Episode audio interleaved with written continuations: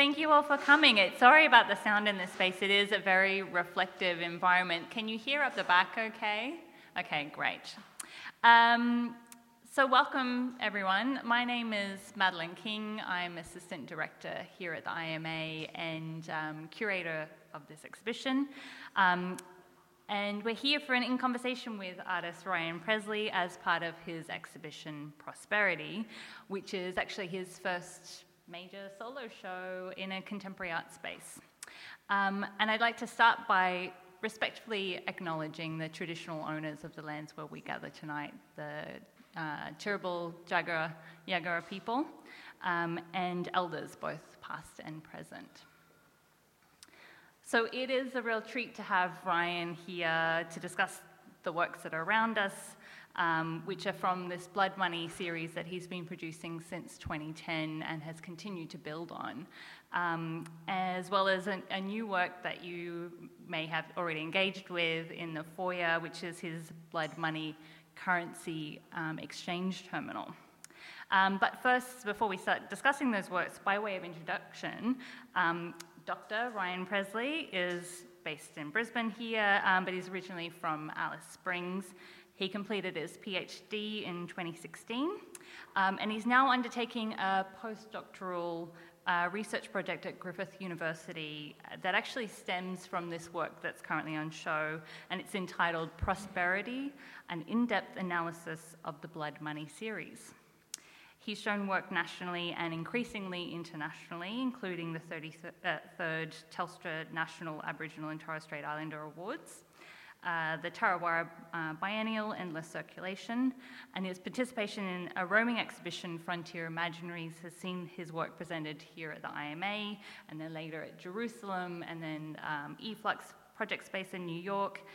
And in fact, next week, this coming week, He's traveling to the Netherlands to present work in the exhibition, um, a kind of later iteration of that same project, um, which is now called Trademarkings at the Van Abbe Museum. That is very exciting. So um, maybe if we can start by talking about the, the works that are in um, this space, um, to give a bit of context, um, you are really, I think, the expert on the currency. I often can't even remember what is on our current banknotes. that I've had to flip back to them multiple times throughout the, this project to um, recall who are these subjects. But um, you really know these these banknotes back to front. You've dissected them. You've kind of reverse engineered them in a way. So maybe if you could give us a bit of a background to um, what is currently on the Australian banknote um, who are the subjects that they represent, um, and what, what, do they represent for you? Uh, so you're talking about banknotes in circulation? Yes, the, yeah, the, the ones produced by the Reserve Bank of Australia. And just list who's on there? Well, yeah, or maybe some highlights from. I mean, I have a list here if that helps. Yeah, yeah. So, five dollar note is the um, Queen Elizabeth, mm. um, and then on the ten dollar note, it's um, in from the literature world, Dame Mary Gilmore. Um, also from that same world, Banjo Paterson on the other side. Uh, the $20 note is Mary Reibey, who is a kind of convict and then um, businesswoman. Um, and on the other side, Reverend John Flynn, who was, I believe started the Royal Flying Doctors. Um, the $50 note is um, the only Indigenous subject, which is David Unaipon, the famous um, inventor and writer. Uh, on the other side is the, the politician um, Edith Cowan. And on the $100 note is um, opera singer Dame Nellie Melba on one side, and on the other side is military figure Sir John Monash. Yeah. So I guess it, it's, your work has stemmed from an interest in who are these subjects and, and what is it about their status that has elevated them to, to take the place mm. almost of a sovereign figure on the currency. Yeah, um, so I remember starting to think about the series in 2009, end of 2009, um, when I graduated undergraduate studies at QCA, and um, I was like looking after the student show, graduate show, and I happened to have a, I think it was a ten dollar in my wallet, and I was just like twirling it in my hand, just sort of out of boredom, and um, looking at all the different uh, patterns and insignia on there, and uh, looking at the portraits, and uh, not really uh, that much interest in who the people were or like reverence in who they were because uh, to me they were like barely recognizable. Um, I remember uh, like a man from Snowy River playing in the Alice Springs cinema on like repeats uh, when I was really young, going to the cinema. But apart from that, I couldn't really place Banjo Paterson or uh, um, uh, Mary Gilmore. Mm. Um, but one thing I did think of was like um, the poems, the, the little segments uh, of quotes on there, like Mary Gilmore's um, uh, No foe shall gather our harvest um, poem. No foe shall sit on our stockyard rail, something like that. Um, so that was done around 1945 uh, in a real push to um, uh, uh, harden sort of nationalism in World War II and um, and the sort of uh, British war effort, Mm. Australian joint war effort. Mm. Um, I thought that was a really interesting thing to have written on a, a, a sort of commonplace item that we all have some sort of contact with on some sort of regular basis. Uh, and then thinking about the colours and the palette and like the, the patternation didn't really strike me as something from like a European uh, uh, canon or context or history. Like they are very vibrant and colourful for um, banknotes generally. Um, the, the polymer ones are fairly unique in terms of world currencies. Mm. Um, so I really I started thinking more about that and um, and looking. Was, at the same time, I was uh, becoming more and more interested in like uh, frontier conflict history as well. Because growing up, like I remember like sitting in school and it just was there just wasn't anything like just wasn't anything uh, relatable in history. It was it was all sort of uh, abstract. Um, Captain Cook landing, and then like uh, talking about uh, sheep herding, and and that was sort of the gist of, of, of the arc of the story. Um, and um, I just I was like, there's gonna be something more than that. like, Really? um, and so yeah, sheep herding?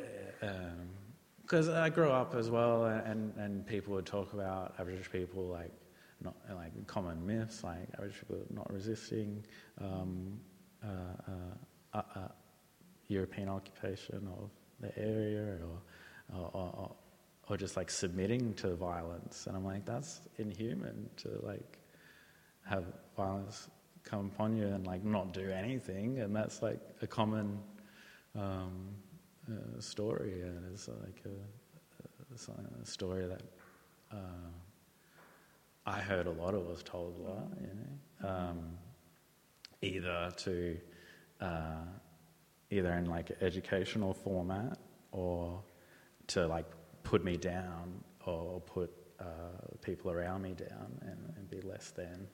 Um, so I was like, oh, that can't be right. So like, um, as I, uh, I got older and the different things I was exposed to, I came across um, like different like through oral, oral histories and stuff, and um, then through different books and little segments of archives and things. Said, oh, actually, there is uh, quite a lot. There's like more and more uh, um, interesting situations and interesting people and, and um, people that really did like super amazing things in the in the in the um, in the way in, in the cultural pressure of the day, the colonial pressure of the day to to do the things they did. Um, uh, is, is phenomenal. Um, and so I thought uh, the banknote stuff is like uh, money is so um, regarded in uh, Western society. It's easy. is recogni- like it's recognizable. Like we're inundated with the imagery, um, and it's the imagery is uh, basically, I'd argue, is basically always positive. Like it's always, even if people don't know who's on the note, Mm. like it's always in a reverent sort of um, light. Hmm. Even if there are those undercurrents of Because Hmm, people say to me, "Oh, I don't even know who's on the banknote," you know, like Hmm. I don't know what they're trying to say by saying that to me, but As if they're innocuous or yeah, something. like it doesn't matter, like, Mm. um, but it, it does matter. I think it really matters uh, who's portrayed there and all the decisions that are made uh, to to get to that point. Mm. Uh, even if there's a general ignorance, that is still the status quo. That is still um, indicative of where power lies in society.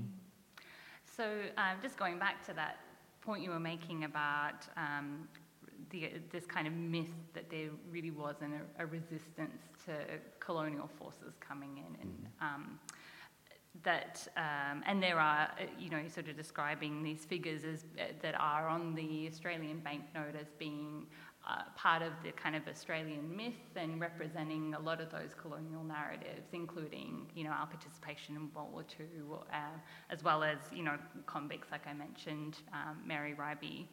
Um, so there is a kind of unifying theme, in, I guess, in terms of how you selected your own subjects for this Blood Money series, and that that theme seems to be one of resistance and people who you deem to be resistance leaders, either through um, direct combat or through um, cultural resistance, cultural forms of resistance.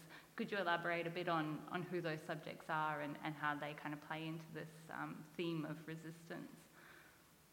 Um, so I, I went with the initial premise uh, for, for the older set, or the numbered set, um, of mirroring uh, the people that are on the note with uh, people that Aboriginal people that contrasted or had similarities um, that were like silenced or, or um, not. Um, communicated in, in the same way of importance. Um, so, like Mary Reibey, who uh, came to Australia, I believe, as a convict, um, but then soon gained uh, f- uh, freedom and uh, set up like a vast sort of shipping business and became really uh, wealthy and um, and to the point of, of going, I think, uh, biographies describe her as like a waif, like uh, a really slim and skinny. And then in later years, she's like quite obese. Um, That's certainly how she's depicted on the Yeah, yeah, it's not a so, very flattering portrait, um, that one. Yeah.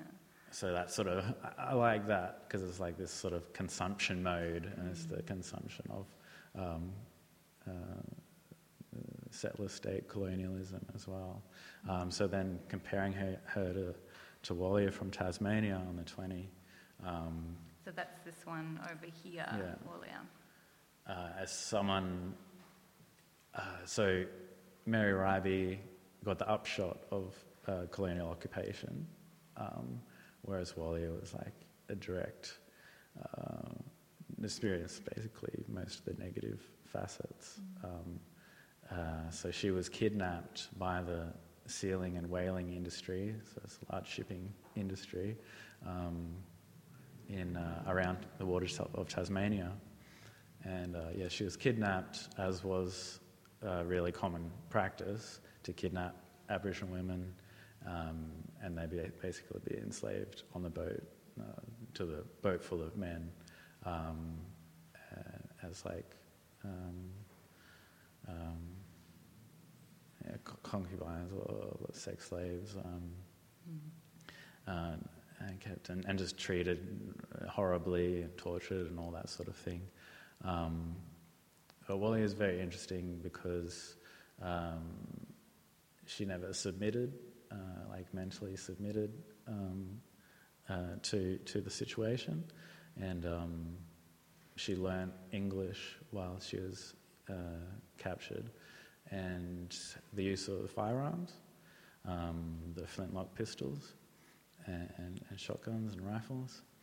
Um, and so then she um, instigated uh, with the other women uh, trapped on the boat um, to escape. And they escaped one night in 1828, I think it was. Um, stole as much of the rations and supplies as they could, and as much of the firearms as they could, um, uh, and escaped uh, on like the dinghy or whatever lifeboat back to um, her mainland coastal area, and then trained um, remaining Aboriginal people there in the use of uh, firearms, and then for years on uh, would attack, um, especially hostile um, pastoral stations and things. So and interesting as well is the they found that um, her, her, troop or whatever would replace the flints in the in the pistols. Um, so they'd manufacture their own um, flints after they'd worn out um, from their own quarries and keep the gun in working order for all that time. Um, I mean, it's an incredible story, isn't it? And, mm. and, it seems like in the, the research you've been doing, it's these so many stories that are uh, completely overlooked, and certainly it wasn't part of my education, you know, in schools, mm. and I'm sure not part of yours either. Um, but um, it seems like it's not an isolated case. I guess that's that's what the series kind of brings to the fore is that there are so many stories like this that you've been um, kind of working to maybe give a bit more prominence or make people a bit more aware of. Mm. But maybe just to, um, uh, what's kind of interesting about that um, node is it seems like that's very direct response to what the original, the, the original Australian banknote um, depicts on the 20. Um, and the same was um, the case for the, the $10 series. So, and this is um, less about um, the, that kind of combat, but again, resistance is really um, important part of that story. Maybe if you could talk about that um, one at the end there, the, the Vincent Lingiari note. Yeah, so like I mentioned before, the man from Snowy River and um, sort of idealization of uh, Stockman culture uh, in, in, Australia. And um, so Man from Snowy River is like a, a fiction, you know. Um, it's not based, it's like, if it is based, it's based loosely on the industry, no real um, definitive person or figure. Um, whereas I think Vincent Lingiari and the, the Gurindji workers fit a more legitimate idealization of the that. Um, the kind of myth of the stockman. Yeah, yeah. Which um, in the in Banjo Paterson's 1890 uh, or something poem, um, it's a white figure who is this kind of hero who is working mm. with um, the horses in the station, and so you're rounding up wild horses or something. That's right. Yeah. yeah. So you're seeing this kind of correlation in Aboriginal history that mm. not in any way kind of um, addressed by Banjo Paterson and, mm. and, certainly not in the notes either. So maybe if you could describe that, the, how you kind of approach the story of the, so it's depicting um, in part this, the, the famous um, 66 Wave Hill walk off mm. and, and how you kind of use the, the format of the note, um, the existing $10 note to to kind of lay out that story.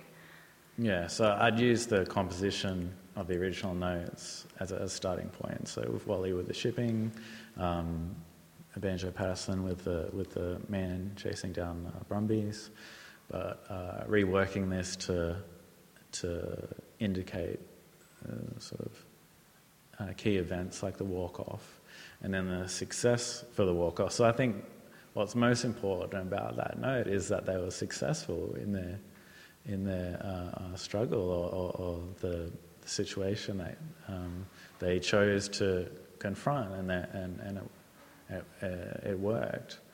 Um, and even throughout that process, like they faced death threats, and uh, after they walked off and camped by the by the river, the special area of their own, they were like they had people come through at night and try and terrorize the camp and um, all these things for years. Um, uh, and the the person who owned, uh, uh, like, had the uh, sort of colonial legal tenure real estate uh, uh, property lease was Lord Vestey, who I think is the Queen's first cousin or a close cousin to the royal family. So really, they were, they were striking and protesting in some of the most elite echelons of um, British society. Um, and uh, they still were able to, to come through it. Um, and um, I think I think that's a far more important uh, story that could be depicted today. Like right, like tomorrow, it could be reprinted. Um, mm and is much more relevant and is something that actually happened and it involves like non-aboriginal people as well like um, it involves like uh, uh, allies to get this across mm. um, so I think it is a it is a much more uplifting and uh, uh accurate uh, thing to depict. So that's why I wanted to ch- chose that to take it out of the realm of the old poet and, and, and make it something more real. Mm-hmm. Um, maybe if we can talk about the, the process that you've been undertaking in terms of building this series since 2010. So, uh, for this exhibition, you've actually produced three new works, which are these larger works over here on the green walls. Um, so, the subjects are Dundalli, Fanny Cochrane Smith, and at the back there is um, Bumblewayan, or as others know him, Pemulwuy.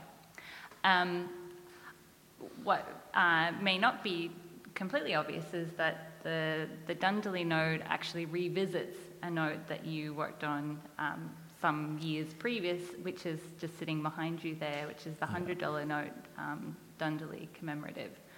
Um, so maybe uh, can you explain what it is about this series that's kept you not only kind of reworking this the format of the note, but also revisiting these kind of earlier works that you've made, and and you've got this hundred dollar note over here, and then it becomes this infinite dollar note. Uh, yeah, so the note behind me is the first one I did, the first like complete version in early 2010, and so I was still working out the format and if it would like visually work or uh, if like if I could like manage it um, and and working out like how do you how to use watercolor with it and um, and just figuring out the composition issues and stuff. Um, so you gave me a long question. I can't remember it all. But, um, There's a barrel of questions. yeah. uh, so, um, so you're working through the process, and then you've um, decided to revisit a work that yeah. you made previously in a yeah, in a different right. format. Yeah. So. Uh, because it was the first one, uh, I did it when I was like 22 or 23, um, nearly nine, nine, eight or nine years ago. Um, and it had been shown and like it's in the Griffith collection and it gets shown from time to time. I'm like, oh, I don't really like seeing it again. It's a bit old. Um, and I've just been working, I've been working like um, uh, all through that period on different uh, um, works and um, I like think my skills have improved over time and then the, the way I sort of got to the end at 2012, um, and I sort of developed a different way of uh, um, processing the, the, patterns and things. Mm. Um, Which could you could you actually take us through that? No. it's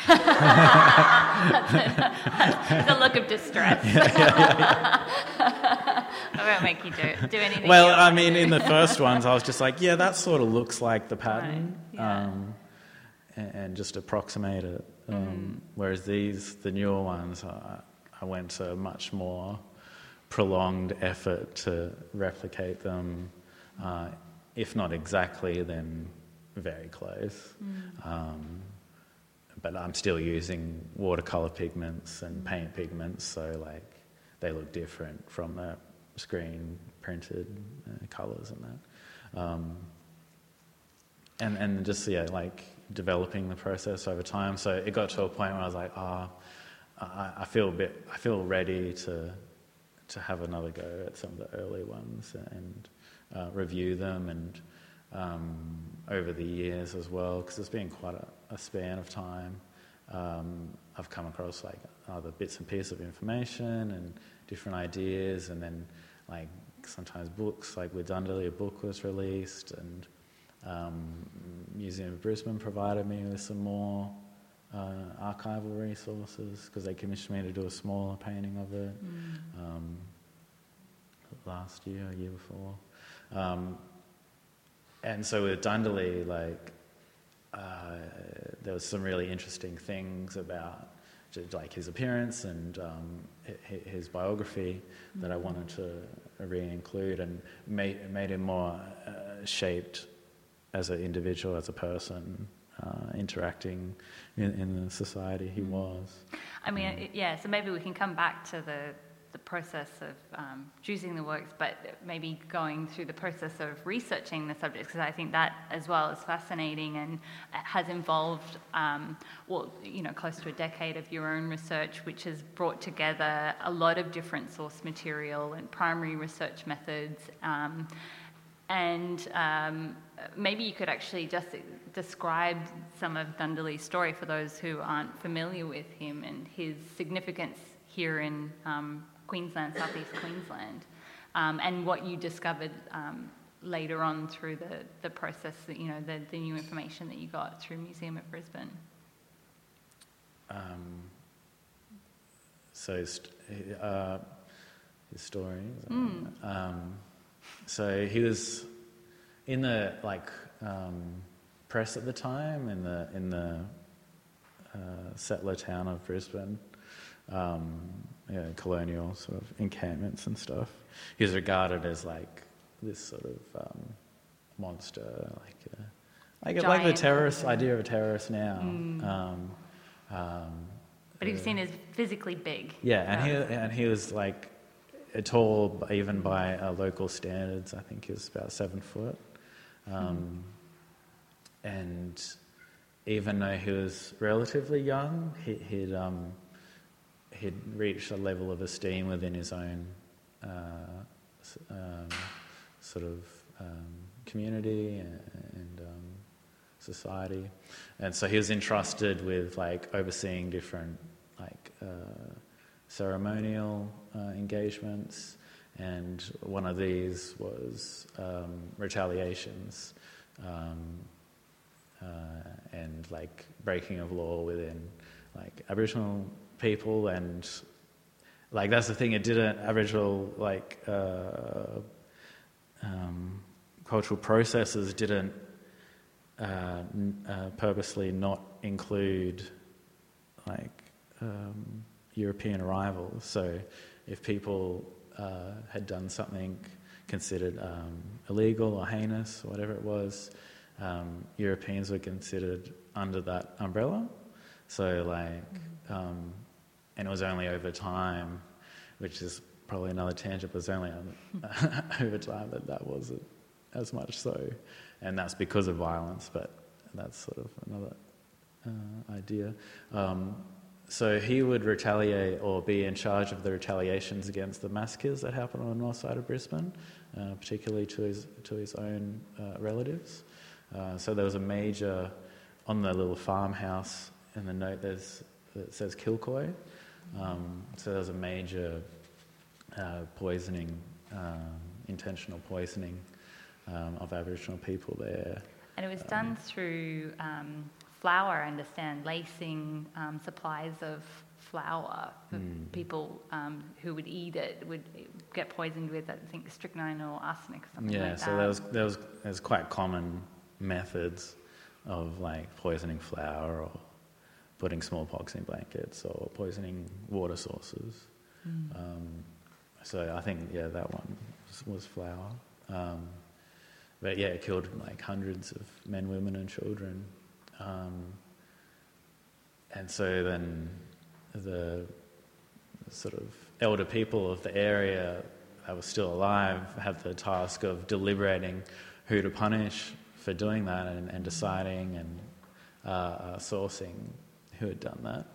So commonly they'd only pick like one or two people that they could have the best guess of that was responsible or very connected with uh, who was responsible for doing it. And then there was this, also this idea of fairness as well. Um, so, because uh, there were strict processes for retaliation. Um, and in Dundalli's case, because uh, like a scout or like an envoy would, would go out and warn the one or two people who had been chosen to be punished that something was going to happen to them. Um, and then two people would be sent to spear two people. Um, and then Dundalli was often on site in the multiple times this happened to, to see that everything went according to uh, what was set out um, as uh, necessary and just. Um, yeah, so his his uh, depiction in like the press and that of like this like mindless circular terrorist sort of idea, monster, mon- monstrous figure, wasn't really accurate because he was present in these things uh, to oversee that they were done, you know. Um, in what was with considered tact. to be a, Yeah, just yeah. manner. uh, with, with some Mm. finesse and not overdone, you know. Um, so then there's, there's different uh, stages in his life as well. So he, he copped a lot of heat as well for doing for being involved in these uh, relatively minor retaliations, considering that hundreds of people were being uh, killed. Um, so he lived part of his life in a type of exile around Bribie Island. Um, and there he, he was involved in running a fishing crew um, that caught seasonal um, migratory fish um, and then selling them. He was involved in selling them to like settlers in the area, like more friendly uh, Europeans in the area. And so, that's what's depicted with the, the boat, boat over and the there and the, the fish underneath the mullet or whatever was caught. Yeah, and different, and like the coins as well on the on the right side there. Um, so it's like interacting with different cultural norms as well of like because they had coinage as well there. Um, so I, I just think that fleshes him out more as like a real person Mm-hmm. um, than like a two-dimensional um, or vague uh, sort of uh, historical blip when he really has like much more um, uh, importance or there's possibly there's a possibility to gain much more from from his story I think Mm. And uh, he was um, active around um, Brisbane, but also other parts Mm. around kind of um, Blackall Ranges. so yeah he's from thing. Blackall Ranges and when, And it- when he was that's the map captured he was captured it? in Fortitude Valley um, logging he worked as uh, an assistant for like a logging enterprise as well so he had these really long dreadlocks um, which was the cultural custom to have these really well manicured long dreadlocks that would be shaped um, for important sort of gatherings and stuff. But he wore them, and that was part, uh, of, uh, and it's sort of important part of his story as well. Um, and leading up to his death, uh, he was actually ambushed while working, uh, chopping trees um, and pulled because he was tall and uh, of great sort of athletic stature. He was pulled to the ground by his hair. Um, and then when he was imprisoned, they shaved his head. They cut all his hair off. And it was like a, to humiliation sort of procedure. Um, yeah, so I wanted to depict him in so short hair, which is like the one sort of drawing uh, of, of him in his lifetime is like this really terrible court illustration drawing. So I wanted to illustrate him too with like um, hair that would be closer to Mm. his appearance. Mm. Yeah. And then you have um, some text in the Dala language um, in the bottom. Can you explain what that is? Uh, so it's like a approximation that was done afterwards, after his death, because he was he was publicly hung um, in uh, Post Office Square in the Mm. city, um, uh, which is quite a gruesome part of his story as well. But uh, he had like the last words um, before uh, he was killed. Um, so those are his last words. Or, uh, a, lat- a latter uh, recording of his last words, Mm. which was basically along the lines of saying that his death was un- unjust, like um, he didn't deserve to be killed in, in this way, and the people that are responsible should be punished for this. Mm. Um, so it really sort of shows his character, I think, and the things that he was important in, in, in maintaining um, some sort of say in what happened, like a, a righteous sort of say and autonomy. Um, yeah. Mm. And a, a quite different figure is uh, beside him, Fanny Cochrane Smith. Um, again, that's a, um, a work you completed um, very, very recently, um, earlier this year. Um, she is remembered for very different reasons in a very different light, and I think some of that cultural significance is, is quite well rendered in the work. Can you explain a bit more about her story and, and how she's remembered?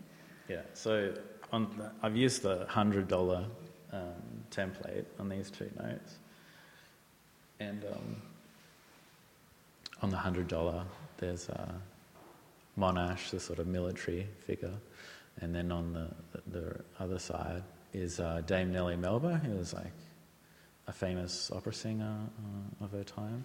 Um, so what's interesting about Fanny Cochrane Smith is that she was uh, born on Flinders Island, which is basically a, a offshore camp, uh, open air concentration camp that was used to segregate all Aboriginal people, surviving Aboriginal people from Tasmania, from Tasmania onto this northern island. Um, so she was born there and uh, was then forced into servitude uh, back on the mainland for, I can't remember his name, um, some rich old man. And he would like torment her and beat her and um, just treat really horribly. Um, but uh, she was, it was outlawed at the time to speak langu- her, her language and um, to practice like um, cultural activities and those sort of things. Um, but she was taught in secret. Um, uh, and as she sort of uh, was able to leave her sort of indentured uh, servitude, um, she got a really uh, um, big reputation for um, being uh, having a really beautiful sw- singing voice, and um, would often be asked to perform concerts uh, around Tasmania, uh, in both in English and um, her mother tongue. Um, so over the course of her life, in her later years, um, she's the only Aboriginal woman to have the language recorded. So they were recorded on the old Edison wax gramophone or parlophones. Um, and she made, uh, I think, eight cylinders of recordings.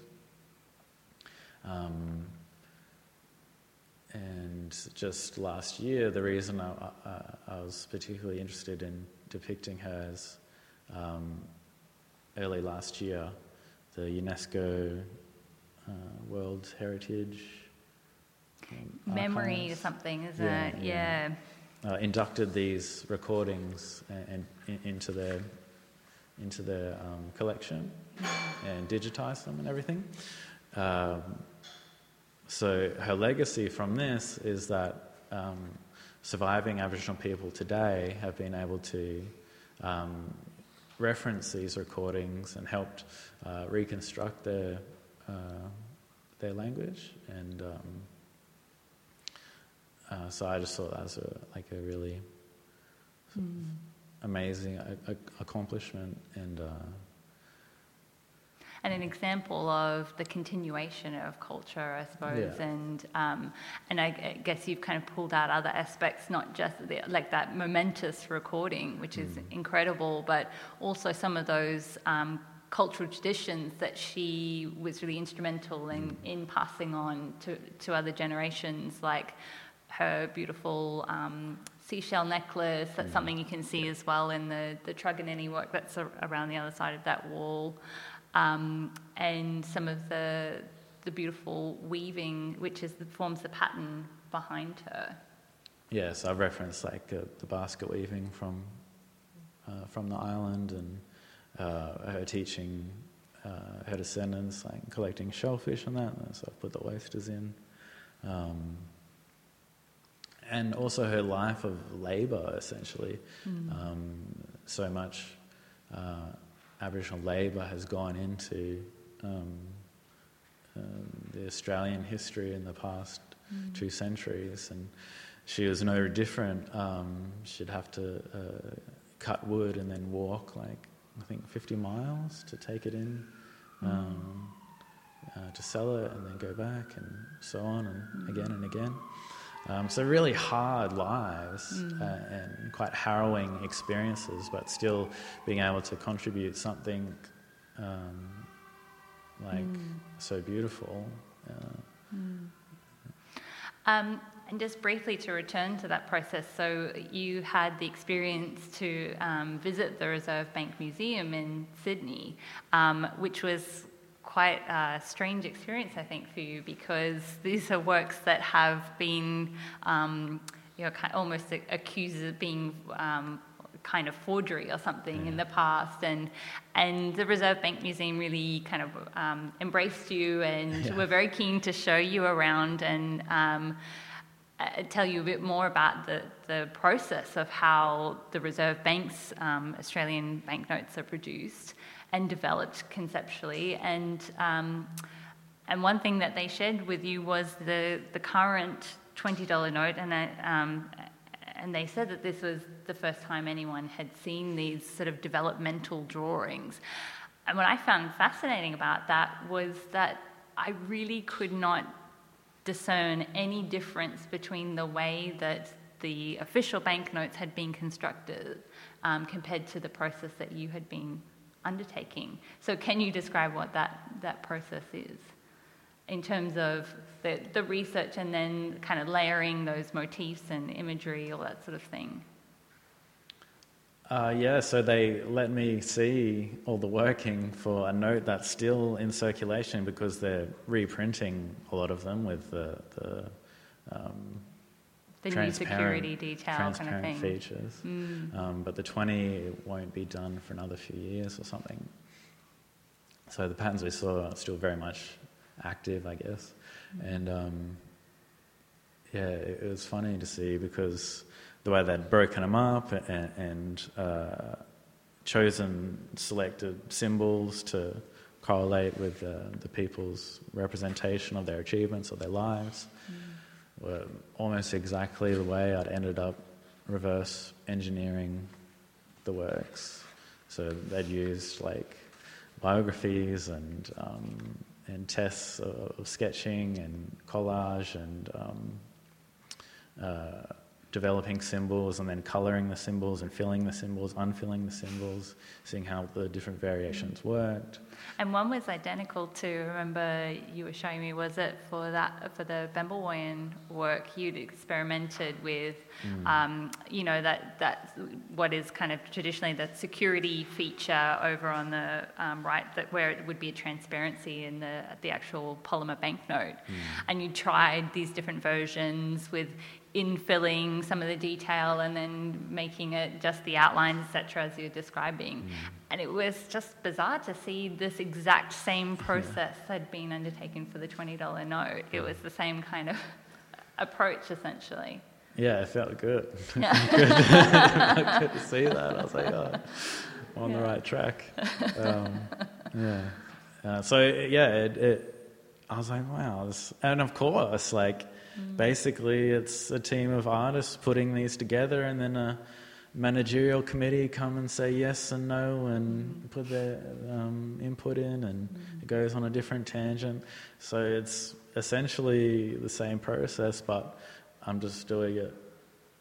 Um, you know, one person doing it mm, rather than a team of people. Uh, the team, yeah. And you don't have anyone coming in telling you that you know your year's worth of work has been scrapped because actually there's a new yeah. figure on the bill. No, it's getting done. It's getting showed. yeah. um, so maybe to move on now to the um, to the other new component. So there's these three new um, watercolors, but there's this new currency exchange terminal um, in the the gallery shop um, where you can convert Australian dollars for blood money currency. So, what made you want to take this work a bit a step further, I suppose, to actually start trading your own currency? Uh, probably a few things. Um, uh, because I've been working with iconography for so long, um, and then just sort of questioning um, ideas around like art in society and if it really, if there's any chance that it like changes people's minds or like makes a real impact or if people are already primed to want something and then like they see something and it, it sort of agrees with them and uh, they, they've already chosen to develop that aspect of their thinking, you know. Um, so I saw and which may still be a part of the, the booth, but I saw an opportunity to make prints uh, of these works.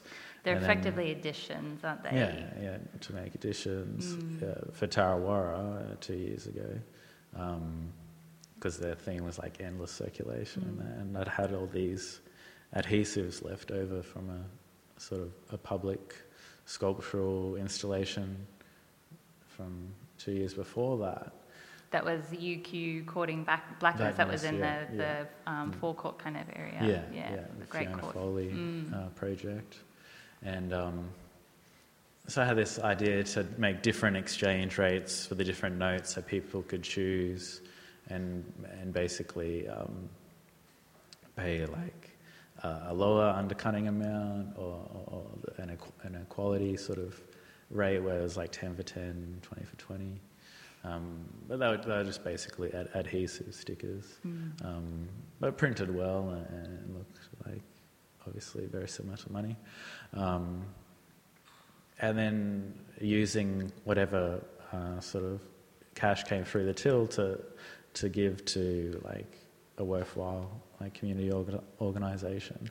So like that the work could have some real world, or I I could at least think of the work having a real world effect. Mm-hmm. Um, so that, that's why I was thinking about doing the cash exchange, um, because like the, the, works have been fairly popular since I, I, I did them, um, but they got like sold once, and like as we've had with this show, like trouble trying to find them back again for like public collection from private collections. Um, so I saw like a prints as a, a, as a good vehicle to contribute, like to keep the works different. in circulation in a way. Yeah, and, and, to have like yeah, like I was saying, the real world uh, input. So in this context, though, the exchange rate is just fluctuating all the time, mm. and um, I think. Uh, one thing you'll notice if you come back over the course of the, the exhibition is that blood money dollar is always strong against the Australian dollar.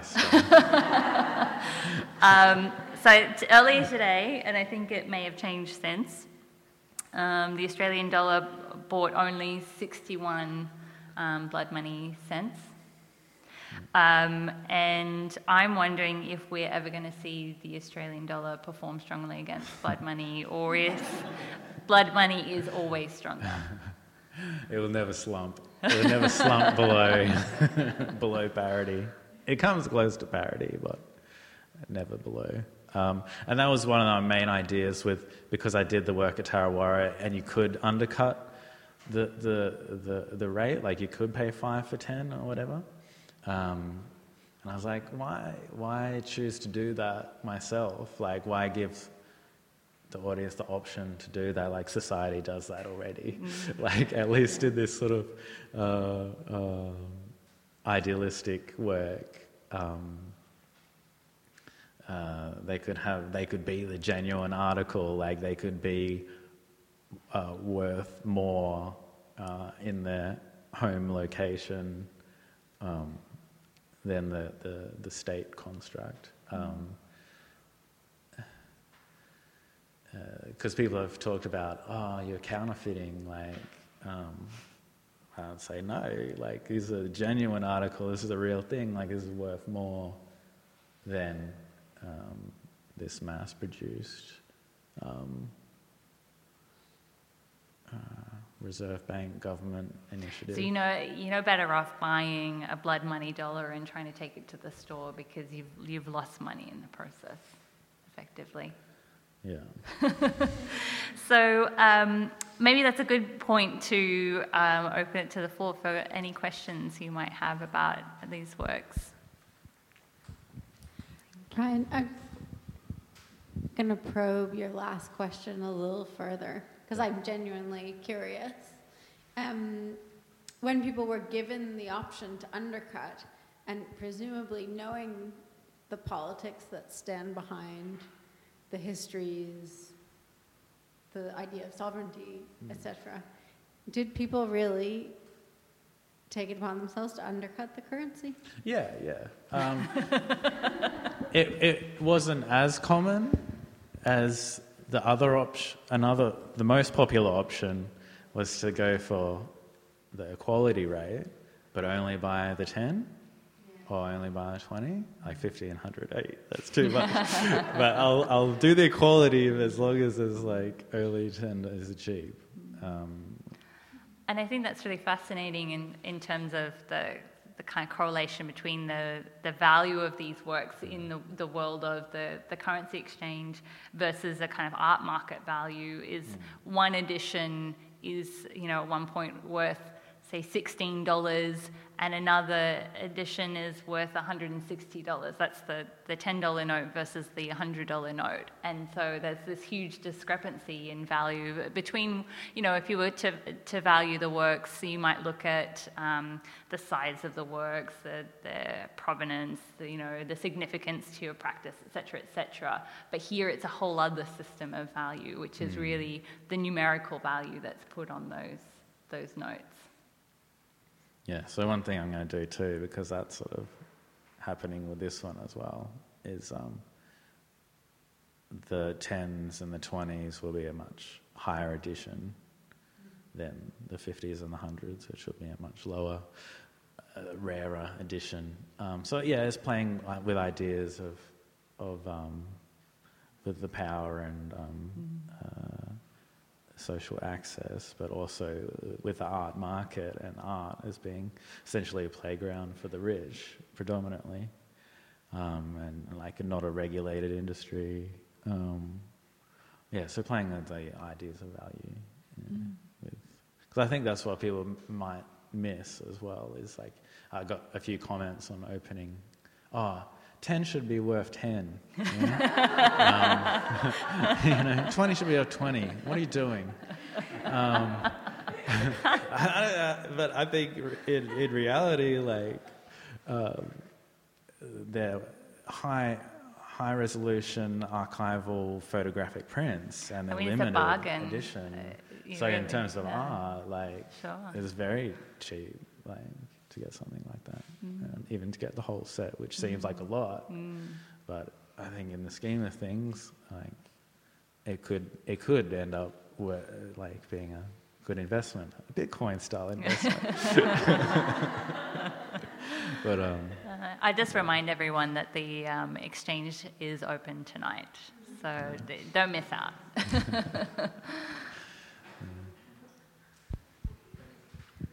Thank you, Ryan, for the talk. And uh, it's just amazing reading the backgrounds. I was just reading them now uh, when I arrived. Um, and yeah, it was good to hear the other story because I, I come from New Zealand, and so I've been sort of continually shocked um, each year I've been here, just learning more and more. Actually, by just going to art exhibitions um, Mm. by other artists like yourself, just learning the real history. Um, it's so different from New Zealand, you know, Yeah. because we had the Waitangi, you know, Treaty of Waitangi, for example, but there was brutality there. We had the Maori Land Wars and all that kind of thing. Yeah, and, and I guess maybe the history behind that was, you know, it, it shouldn't be that way, but, but the tribes were more kind of hostile with each other and they'd, they'd raid each other, that kind of thing. Quite different from the Aboriginal nation states, I, I understand. But, but it's not all as simple as I, as I thought, you know, the reasoning Mhm. behind it all. And um, that's why it's encouraging to hear the actual stories. And that's the story of uh, Wal- Walyer over there. You know, that's an amazing story. I, like, that should be made into a movie or something. you know. I know a lot of these are like movie scripts, Yeah, like, yeah. like Mm. easily. Mm. I mean, I'd be very precious about the, the Mm. big Hollywood movies. I don't know No. what sort of distortions would happen, but they are really sort of dramatic. And the fact that they're true, Mm. it's like, oh my god! Like, So my, my, one question that I had was, like, when you're actually there at the Reserve Bank and with the conversations that sort of transpired, Yeah. did anybody there actually kind of broach the subject of possibly actually, you know, having banknotes with these key figures on the banknotes, you know, Mm. or is it just sort of something, just a bit of curiosity, but no, thank you, we want, we want to keep continuing to sanitize our history. Yeah, sort of thing. I think it's more in the latter. Um, and, and it's just what it's like. That's what happens when committees are involved and uh, people have different stakes in things. Um, so I don't think, yeah, I don't think that uh, in our political climate as well. I don't think that would happen. Uh, it'd be great. I'd love it. I think that would be wonderful. I would for sure like love to be involved in something like that because I think that sort of reputa- re- re- representation is really important. Um, whether it, it's likely now, no. Um, we sort of got toured around and they tell us like uh, some of the things they do is buy or like commission like remote desert painters to do a small painting and they'd like take elements of the pattern and then put it on the nose. Yeah, they- so there's that sort of input, which is a bit uh, borderline unethical. Um, And there was another note in development that depicted, uh, you know, because we have only one Indigenous figure, but there was another Yirawala, I think it was, and it just Mm. got and it just ditched at some point. Yeah. But I mean, they couldn't tell us why. I'm not sure if Mm. they even knew what happened. I mean, I don't think it's unusual for them to develop a note with the subject and then Mm. abandon it. But I mean, it was certainly interesting to see that Yeah. they had the intention at some point and it, it did get dropped. Mm. Yeah, I, I, maybe with like more, if the like places like the War Memorial and that become more open to these histories, like there is some slight change. I don't know how much that will budge, but um, if there's big institutions like that that start to change, there might be some leeway hypothetically, but I don't really. Unfortunately, I don't see that happen in the near future. Yeah. I thought it was uh, a film that came out, uh, sort of dramatized documentary on the Forest River killings in 1926. Um, and when I, when I saw that, that reminded me of that, that there was no hero that nobody to actually stand up. Yeah. Instead, like, I mean, it, it, and it was just treated as numbers, and it's like, they say between 80 and 300 people were massacred, you know. Mm. Um, and actually knew who was responsible. They killed the key witness, um, for example.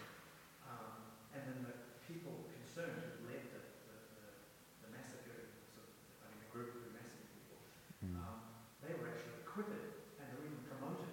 Yeah, that's that's a common occurrence. Yeah, That's not isolated.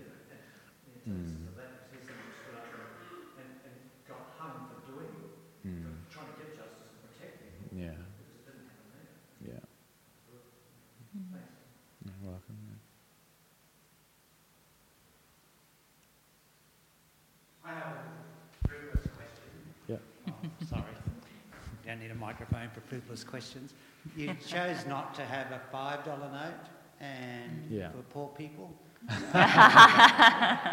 Uh, was, was that a deliberate attempt? And, and did, you consider, did you consider that we have a history of the one and two dollar notes that did have for a time Aboriginal motives, etc.? Yes, yes, I'm very well familiar with Yeah, I'm sure you uh, are, and that's the why I asked. uh, Malangi note. And did you consider when you were doing it that you were sometimes replacing one suppressed or oppressed group with another, like re- replacing convicts and Irish and, and other people who are, you know, not here by yeah, not here by choice? yeah, Yeah, I guess that's the basis of it. Thank you. Yeah, I mean, I, I guess I was suppressed uh, temporarily. I think they were much more open. Uh, the ladder was much more accessible to climb for those groups. Like uh, for the convicts, for example, well-behaved convicts could be inducted into the New South Wales Corps, so the police force, the um, military. Um, and these were very sort of powerful positions within the colonial establishment. So, like Mary for example, is a convict, but then soon gained freedom, uh, became uh, Had a small stupidly wealthy, yeah. you know. Um, so, as terms of them being oppressed, uh, I don't really have as much empathy for that position. Um, I'm not saying their lives were great, but I think they had much more opportunities available to them. Um, so replacing them is not really on my radar as being a problem. Um, I think the ongoing legacies that are still like really heavily affecting um, Aboriginal communities today uh, speak to our access to the ladder. Our whole swath of assets have been forcefully taken from us, um, from most communities. You know. Um, I suppose there's also, um, that, you know, that the, these polymer notes were produced in the 90s, and we were just talking before about how there was that, that sort of moment where our convict history was something that used to be very much kind of buried. If you had a convict in your ancestry, you wouldn't tell anyone. It was this kind of dark secret. But then it, it flipped and it mm. became part of this celebrated national identity that, mm. you know, it was, these were the underdogs, these were kind of the, mm. our colonial heroes, I suppose. It's a very different, um, the, the reason that they become on the banknotes is, is partly because they've become part of a celebrated um, facet of our national identity. But going back to the $5 note, that, that is an Oh, omission. yeah, that is an omission. Um, I wasn't sure how to approach because I started with the numbered series first. I wasn't sure how to approach like a queen figure, like a monarch, um, and how to do that comparatively in an effective way. So I just left it out, um, and I thought that was more of a statement at the time than than pushing to do that. Um, but now, um, since I'm doing the infinite works, I think it's sort of fertile ground to um, start looking at that figurehead uh, and looking at those designs and, and relevant stories that might be able to um, sort of um, redefine that position in some way. Yeah. But it, it may end up being part of the currency exchange that it's the highest value blow the money dollar. Yeah, We don't know. maybe, yeah. um, Okay, well, look, uh, oh, another question back there? Ah, good question. no, there, there's there's three of the original numbered ones not here, uh, and I don't know where they are. Um, we couldn't get access to them. Um, but like the new ones, uh, what I've done i- i- i- in the time available so far, and since this is like an ongoing project, um, as part of the postdoctoral thing um, that I'm doing, I think there will inevitably be more um, as part of my research with that and the, the written element, Mm. um, contributing to the written element and imagery. Um, so this, uh, so the new works and the currency exchange terminal will be um, presented again later this year at Melbourne Art Week, which I think will be a really fascinating context in, in an art fair to have the currency exchange happening. And um, at that time, we'll be launching a new publication around these works, which will be a great opportunity again. So keep an eye out for that if you're interested in these histories and the process and ideas um, in this series. That will be the, the main focus of that publication. So please, um, thank you all for coming again, and please join me in congratulating Ryan Presley.